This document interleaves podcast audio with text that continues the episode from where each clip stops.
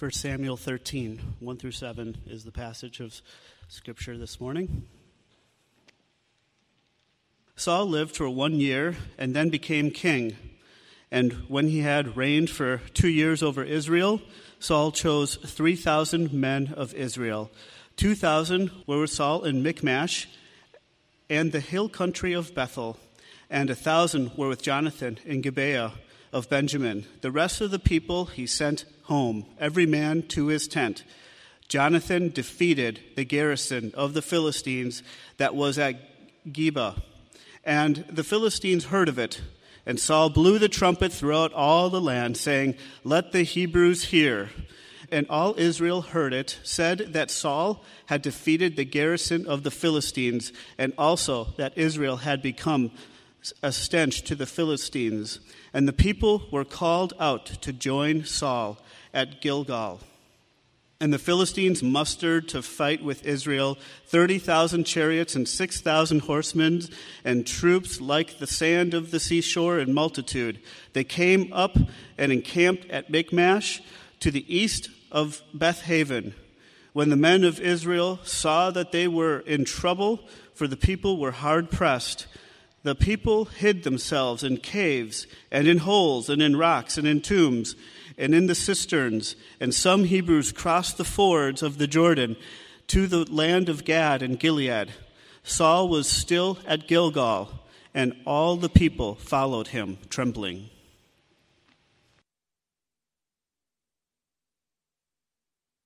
Let's go before the Lord, ask for his help. Father, this is a piercing word today, and I pray that by your Spirit it would indeed pierce our hearts. And I pray, Father, that we would be open to your work in our lives. I pray that we would allow you to probe into the depths of who we are and how we think and how we live and how we are living, especially in light of your word, Father, and with regard to the speech that you want to speak into our lives every single day. Father, please use this ancient word to do a fresh and important work. Father, please call us to new heights of obedience, to new heights of joy in Christ, and help us to walk away, Father, from fleshly things. Help us to learn what it means to press on in patient faith. Father, I love you, and I thank you for what you'll do now through this word. In the mighty and matchless name of Jesus Christ, we pray. Amen. Those who live by faith in Christ also live by the grace of Christ. In other words, we live by the power of what Jesus has done for us, not by the power of what we plan or will or have done for him. And what specifically has he done for us? Well, he's done quite a bit, actually. Jesus, whether we feel it or not, whether we have high emotions about it or not on any particular day, the truth of the matter is that Jesus has made us perfectly righteous before God the Father through his perfect obedience that led him all the way to death on a cross, that he might pay the penalty for our sin and pave the way for us right into the presence of God. And because he did that, beloved, all who believe in him have their sins wiped away, past, present, and future. Because he did that, all who believe in him have the right of access to God, and not everybody has that right of access. Because he did that, the Bible says that those who believe in him have the right to be called children of God. We used to be enemies of the state, and now we're children of the great King. Those who believe in Jesus Christ actually have the right to look in the face of Almighty God and call him Father. The Aramaic word is Abba. It means something more like Papa or Daddy, something more intimate, something familial, something childlike. Can you imagine having the right to talk to God like that when you have sin in your life? And I have sin in my life. Beloved, this is the power of what Christ has done for us. He has won a rousing and irreversible victory for us against the forces of darkness. And everyone who believes in him receives all the implications of what he's done by simple faith, by simple trust, by simply clinging to him who's done it all for us. If I could, let me put it this way. The finished work of Christ is the final work of our lives. so that now all that is incumbent upon us, all that God asks of us, is that we believe in the one whom God has sent. Our only work is to believe in Christ, whose work is finished. Amen? Beloved, I know that many of you know this in your minds, but please open your heart and let God's light shine. Let him make this new to you. Let him make it fresh to you. Let him encourage you. Let him empower you. Your only work is to believe in the Christ, whose work is totally finished. This is what we believe, beloved, because it's what the Word of God teaches. But I do want to add this, that even for those who are in Christ, obedience still matters, and disobedience still matters. Our obedience does not earn our salvation before the Lord. It does not increase our standing before the Lord. Our disobedience cannot steal what Christ has won for us, and it does not diminish our standing before the Father. We stand before God in the righteousness of Christ, not in our own righteousness. And yet, when we're in Christ, beloved, the natural fruit of that fact is that we learn to walk in obedience and we learn to love that. We learn to walk in obedience because we want to, not because we're forced to. Someone has said that true freedom is wanting to do what you ought to do. True freedom is having a passion to do what God has called you to do. And for anyone who's in Christ, this spirit is increasingly present in our lives. Beloved, obedience still matters. Disobedience still matters. And that's what today's message is about. Today's message from 1 Samuel 13 is a stern warning against disobedience and its consequences. And it's a strong invitation to come into the presence of God and take seriously the Word of God, that our Father might lead us in the way that we should go. When we come to the end of the story, the singular story, that is 1 Samuel 11 through 12, King Saul is at a high point of his life, and it seems to us like he's in a good place with the Lord and with his people. Although Israel had rebelled against God by asking for him, from him, an earthly king, God had been gracious to them, and God had given them a man who seemed like he would be an able leader. He seemed like he would be a good king. He seemed, from all indications up to this point, that he would be wise, that he would be worshipful, that he would be strong, that he would be a leader, and yet he would be humble, and he would lead Israel in the way that they should go. Beloved, at the end of chapter 12, the hope in Israel is high, the future is bright. And it's probably the case that things actually did go well under Saul's leadership for some time, but it's hard to tell. And what I mean by that is that the Hebrew text for chapter 13, verse 1, is very difficult to read in Hebrew, and it's difficult to translate. It's difficult to know exactly what the author is saying and how much time has passed between the end of chapter 12 and the beginning of chapter 13. If you're interested in this kind of thing, I would encourage you later on your own time to take multiple English translations and compare them in chapter 13, verse 1, and you'll see the difficulty that translators have in rendering this verse. But whatever the particulars of what's going on in the author's mind, we know a couple things that are important here. We know from Acts chapter 13, verse 1, from the mouth of the Apostle Paul himself, that Saul did in fact reign for 40 years. One of the brothers and I were musing last week or the week before that we don't often think about the length of Saul's reign, but he reigned a long time. And the Jewish historian Josephus backs this up. Saul reigned for decades. And we know from some things Josephus said that probably quite a bit of time passed between the end of chapter 12 and the beginning of chapter 13. Maybe as much as 20 years have gone by just since last Sunday for us. A lot of time has gone by, beloved. And probably things started out well for Saul. The first few verses of the chapter make it look like that. If you'll look there, what you'll see is that it paints for us a picture of King Saul who is in command of Israel and who is leading them well. The Bible tells us that he chose for himself 3,000 elite warriors, and he kept them with him and with his son, Jonathan, and the rest he sent home. He let them go back to their dwelling places. In other words, he was being gracious to them. He was not forcing them to leave their families and leave their towns and to spend their lives doing the will of the king. In the beginning of chapter 13, beloved, Saul is a good leader. He's an organized leader. He's a smart leader. He's a gracious leader. This is the picture that we get. And then in verse 3, the picture gets even better. He has a son, just sort of pops up out of nowhere, full grown. His name's Jonathan. And he's part of Saul's warrior force. And not only that, but he actually won a rousing victory against Israel's intractable enemies, the Philistines.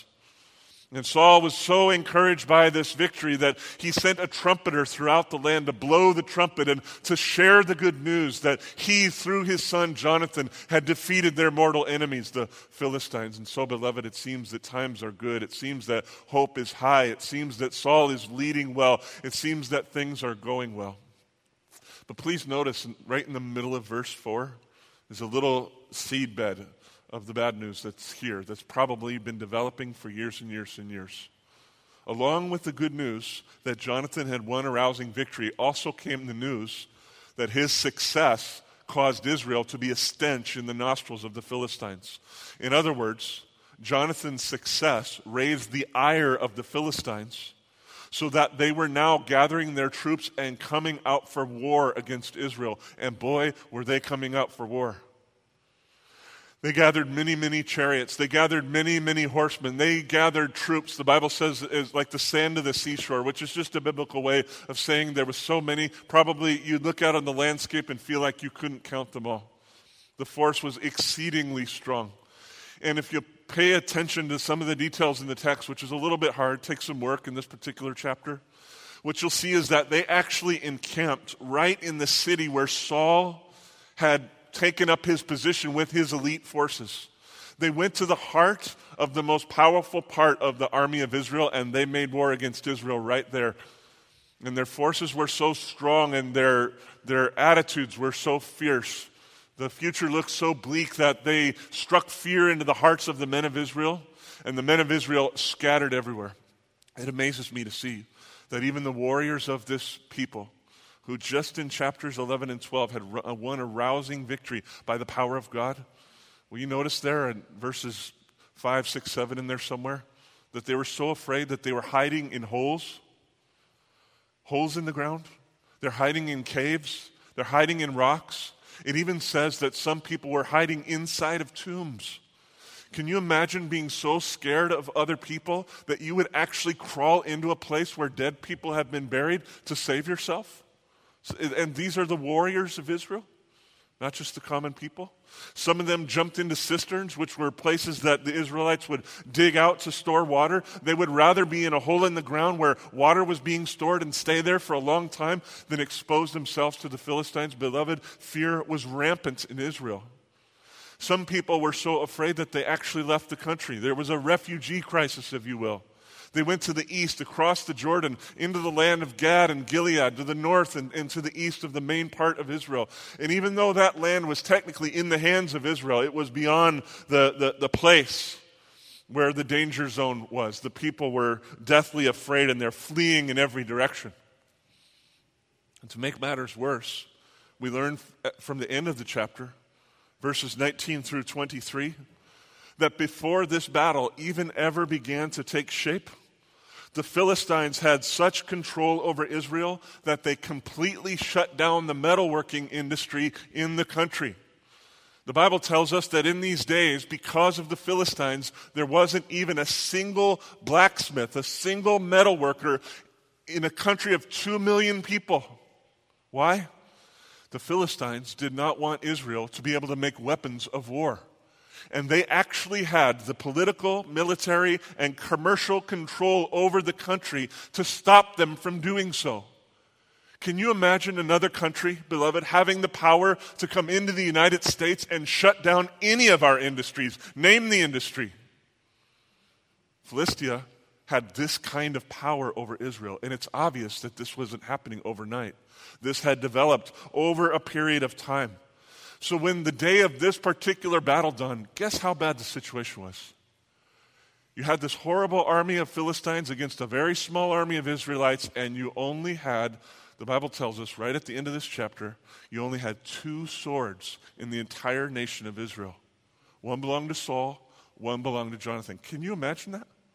Two chapters ago, Saul led out an army of over 300,000 men who defeated a very powerful king, Nahash of the Ammonites. Known not just in the Bible, but known in other historical texts. He was fierce, he was strong, and by the power of God, they defeated him. And now here, a couple chapters later, they got two swords in the country.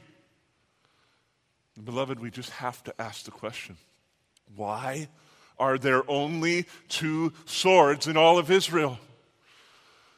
Why do the enemies of the people of God have total control of the weapons of the people of God? Why have the Philistines been able to completely subject the people of God when God sent them into that land to drive out the other nations and establish the worship of his name and to be blessed that they might be a blessing to others? Why are there only two swords in the entire nation of Israel?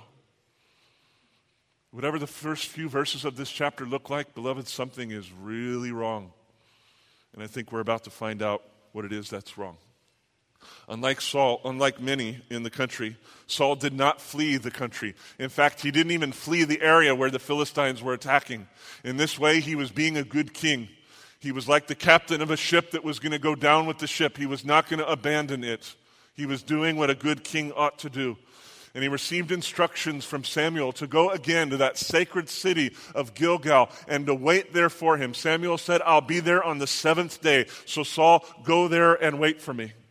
Some unknown number of men went with Saul to that sacred city. They were trembling along the way. The most powerful, fierce men in Israel were scared to death.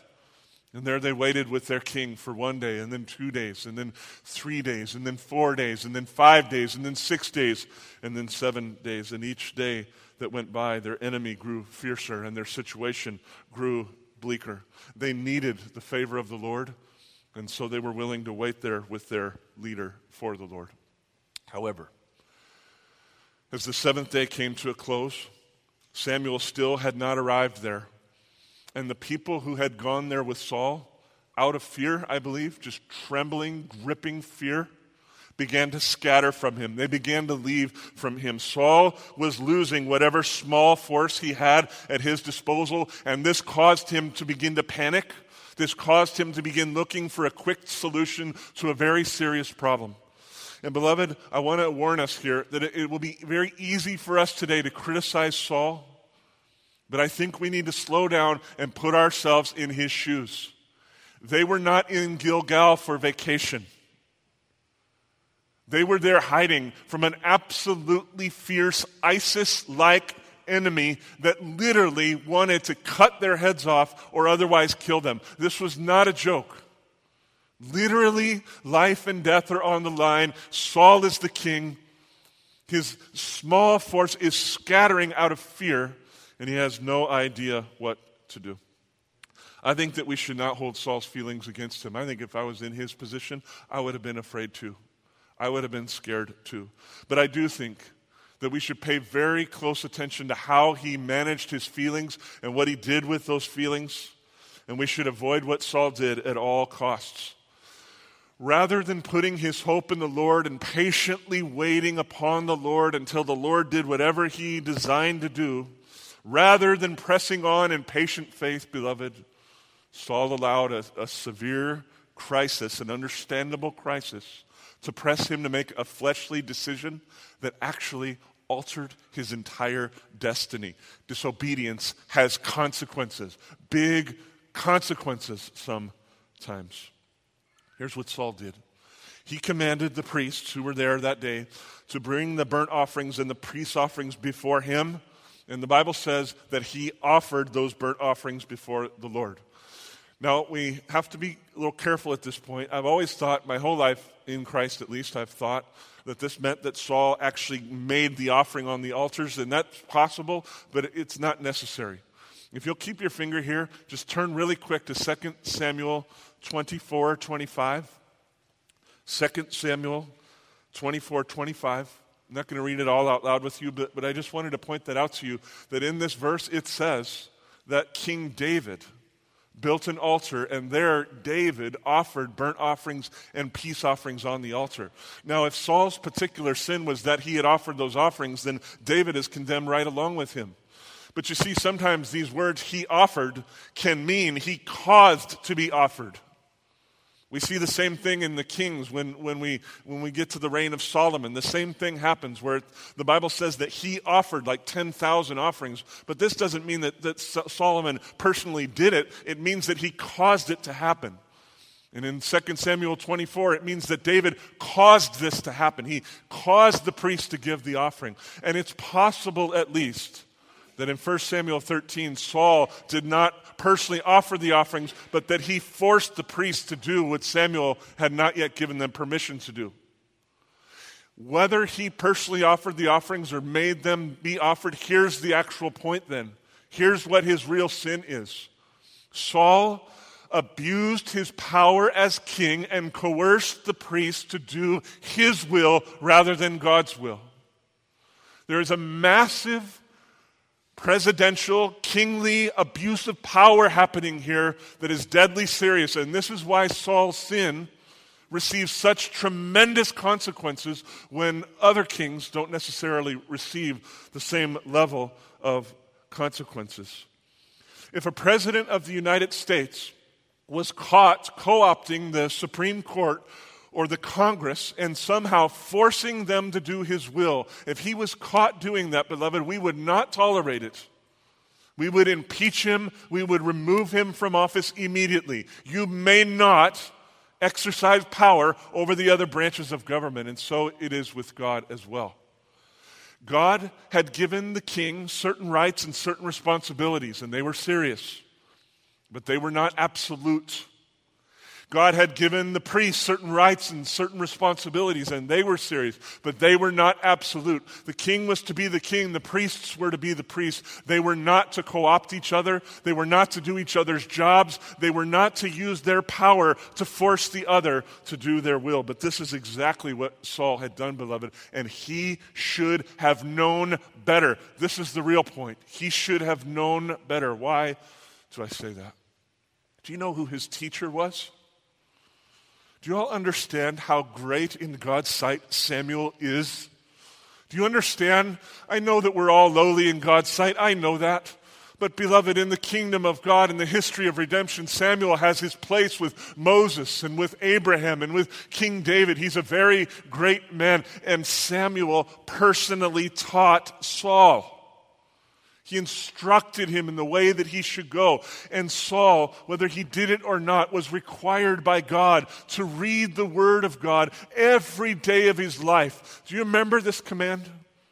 Deuteronomy chapter 17. God commanded the king, you shall make a copy of this law for yourself and read it every single day. Why?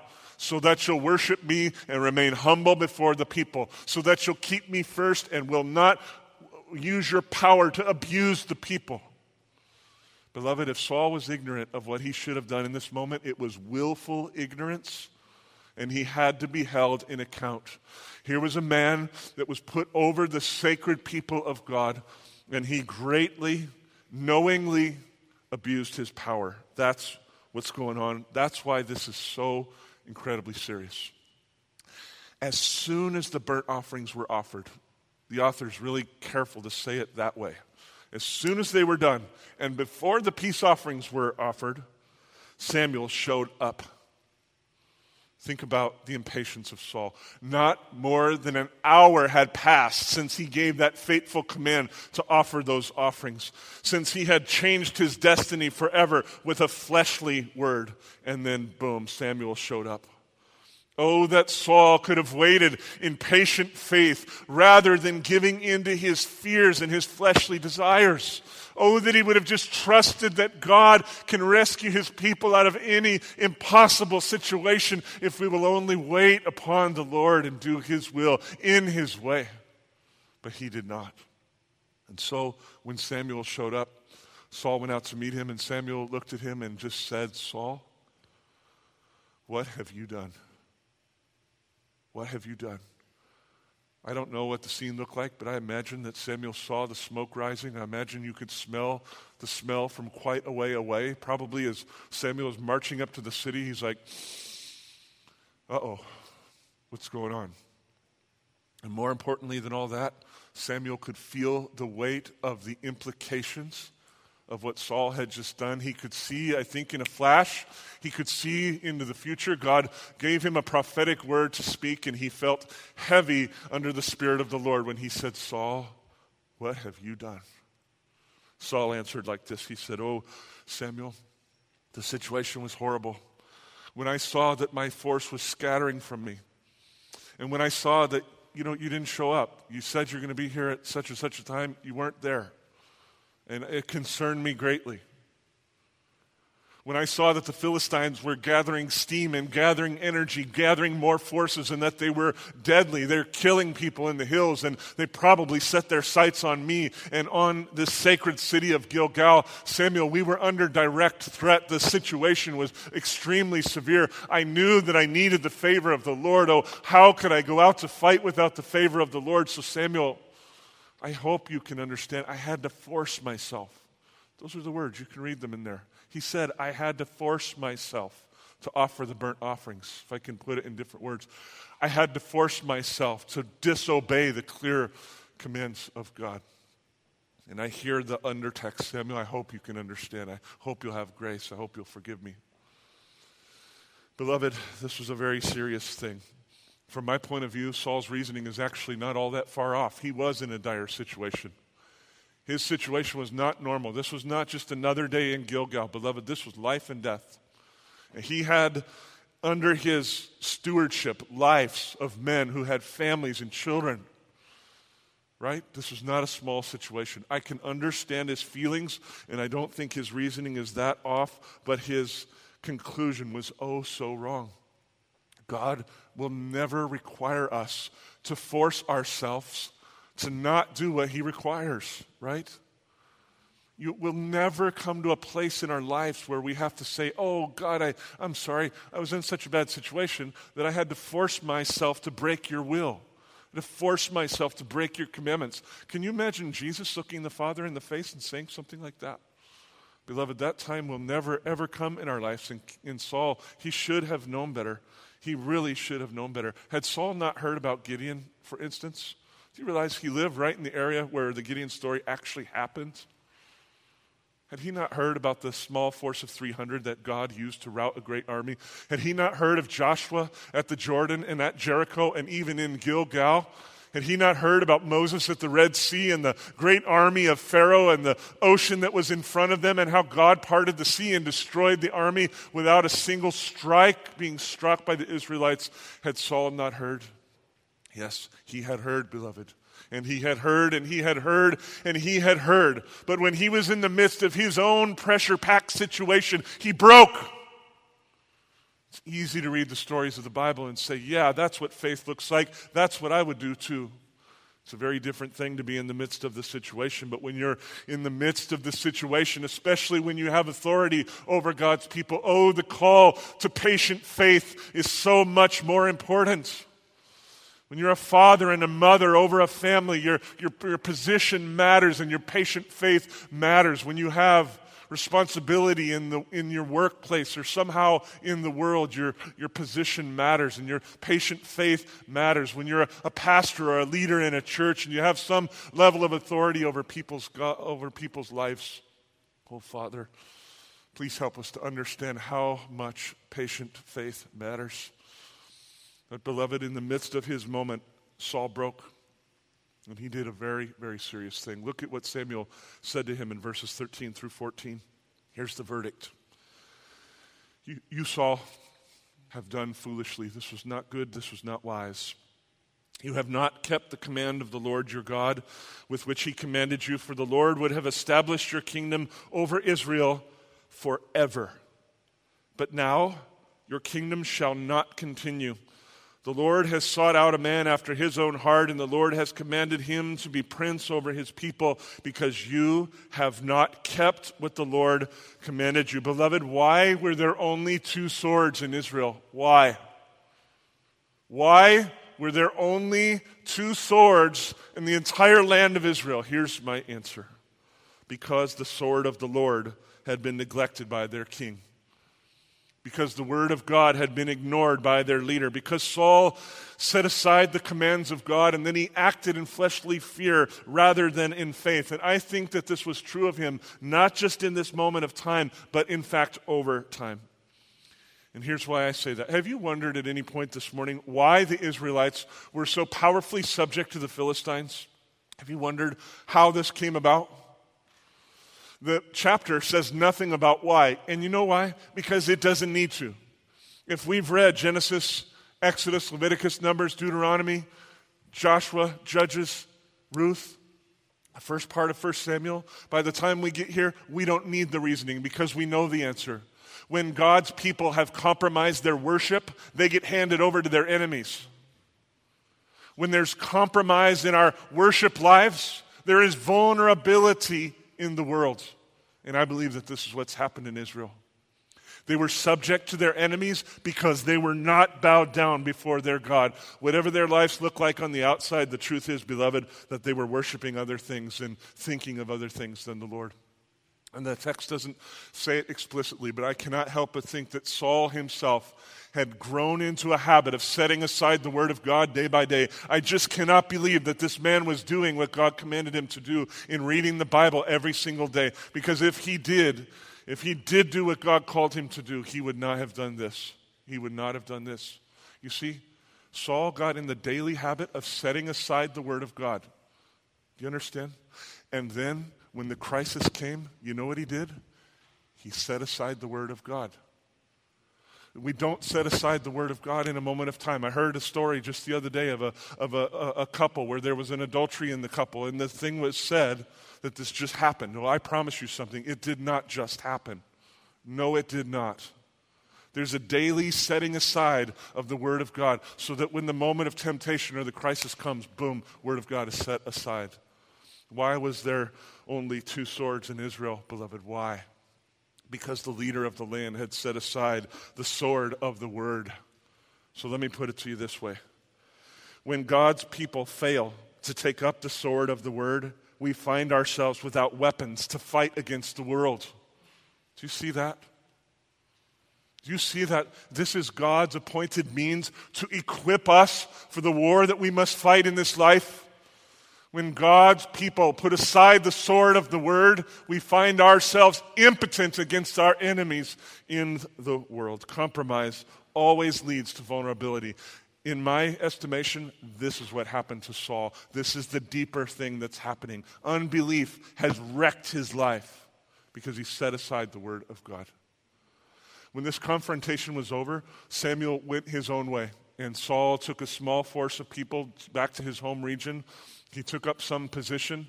The Philistines were striking to the north, to the west, to the southeast at will. They're having their way with Israel. Beloved, things do not look good. They look bleak. The future does not look bright.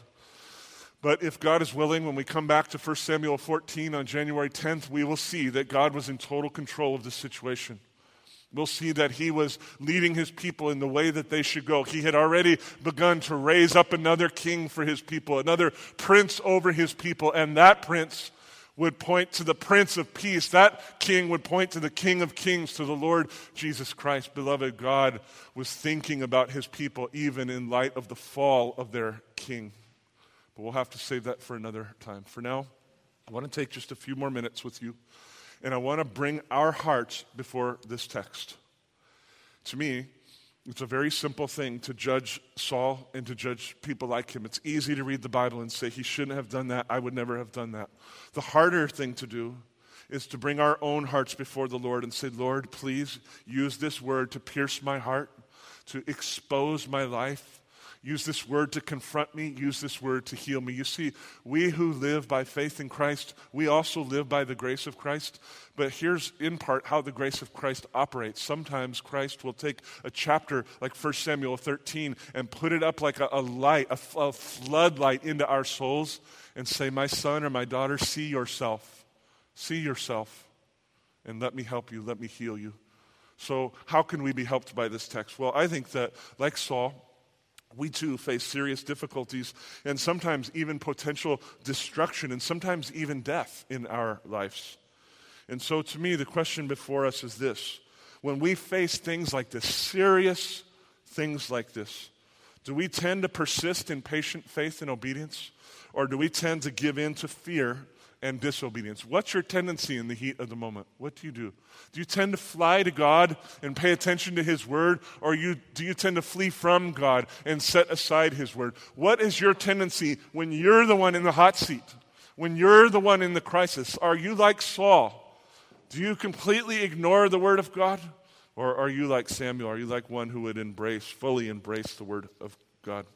Now, I do want to say that I think the presence of difficulties in our lives is not necessarily a sign that God has handed us over to our sin or that He's handing us over to our enemies.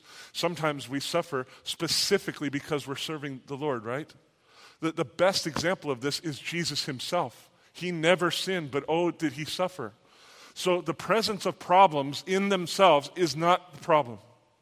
But here is the problem. Here's the thing that I think exposes our hearts. It's persistent fear in the face of horrible problems. This is what really happened to Saul.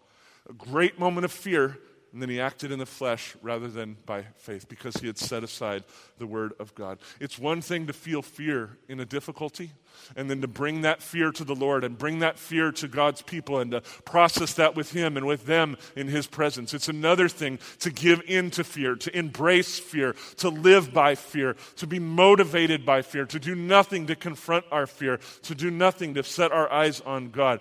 To persist in fear, beloved, is a sign of unbelief in our hearts. If you can't shake fear off of your life, it's a sign that somehow deep inside there's unbelief. Somehow, some way you're setting aside the Word of God. Maybe you're even reading it, but you're finding it hard to believe because somehow, some way you're keeping it distant from your heart. Believe me. Please believe me. Persistent fear is always a symptom of unbelief. This is what's happening in Saul's life.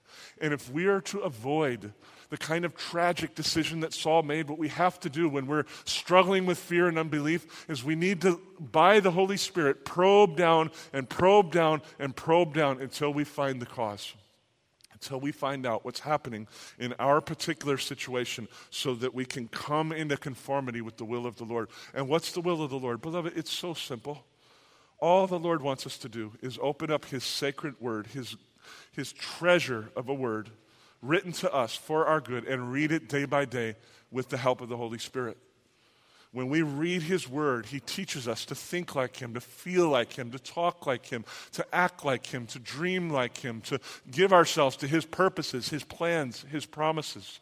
All the Lord wants to do is speak to us by the power of the Spirit and mold us into the image of Jesus Christ. Beloved, His plan for us is so incredibly gracious. That's all He wants.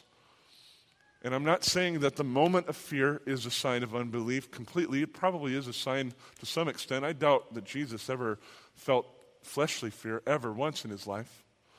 But what I'm talking about is the fear that won't go away, that just persists, Like Saul, if you find yourself in that kind of situation, beloved, I encourage you, press on in patient faith. Wait for the Lord. Go to His Word. Let Him expose your heart. Let Him show yourself to yourself, because I promise you that He'll heal you. If you'll just surrender to Him, He'll heal you. If Saul would have said, "Father, here's my fear. Please strengthen my faith," oh God would have helped him. So, beloved, let me just close by asking the question, how are you doing with regard to God's Word? Are you allowing your Father to speak into your life day by day? Or is He, frankly, just another piece among lots of pieces in your life? You kind of get to Him when you can. You come to church once a week. You're kind of a Christian. Or are you letting your Father teach you how to live in the way that He would want you to live? Are you letting your Father lead you in the way that you should go? Are you letting your Father teach you His Word and His will and His ways so that when the moment of crisis comes, you are ready? How is your life in the Word right now? I think this would be a helpful way to meditate on this passage. So here's my challenge.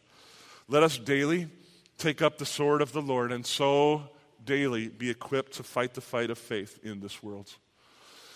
Beloved, we're the church of Jesus Christ, and so we're not like ISIS. We're not a militarized nation. We'll never, ever be that. But we are a kingdom of priests in this world, and the way that we gain our weapons of warfare is by going to the sword of the Word every single day. So I want to encourage you to do that now, and let's just go before the Lord now and pray that He would help us. Oh, Jesus, it's just a fact that we live by the grace of what you've done for us, and that our obedience, our embrace of your word does nothing to earn us favor with you. That's just a fact. And yet at the same time, Lord, when we're in you, you give us a natural hunger for your word. Like newborn babes, we crave that pure spiritual milk, and if the craving is not there, something's wrong. So please help us, Lord. Please use this passage to expose our hearts. Please use this passage to expose compromise in the life of this church. Please use this passage to expose compromise in the lives of this church's leaders and of the lives of any who hear this message over the internet. And Father, I pray that by your Spirit you would convict, and I also pray that by your Spirit you would invite us into your presence where you can forgive us and heal us and teach us to walk in a new way. Oh, Father, we don't have to go in the way of Saul. We can turn right now. We can hear your loving warning. We can turn right now and embrace your word. So I pray that with the help of your Spirit we would do just that, and I give you my thanks for what you'll do now. In Jesus' mighty name, amen.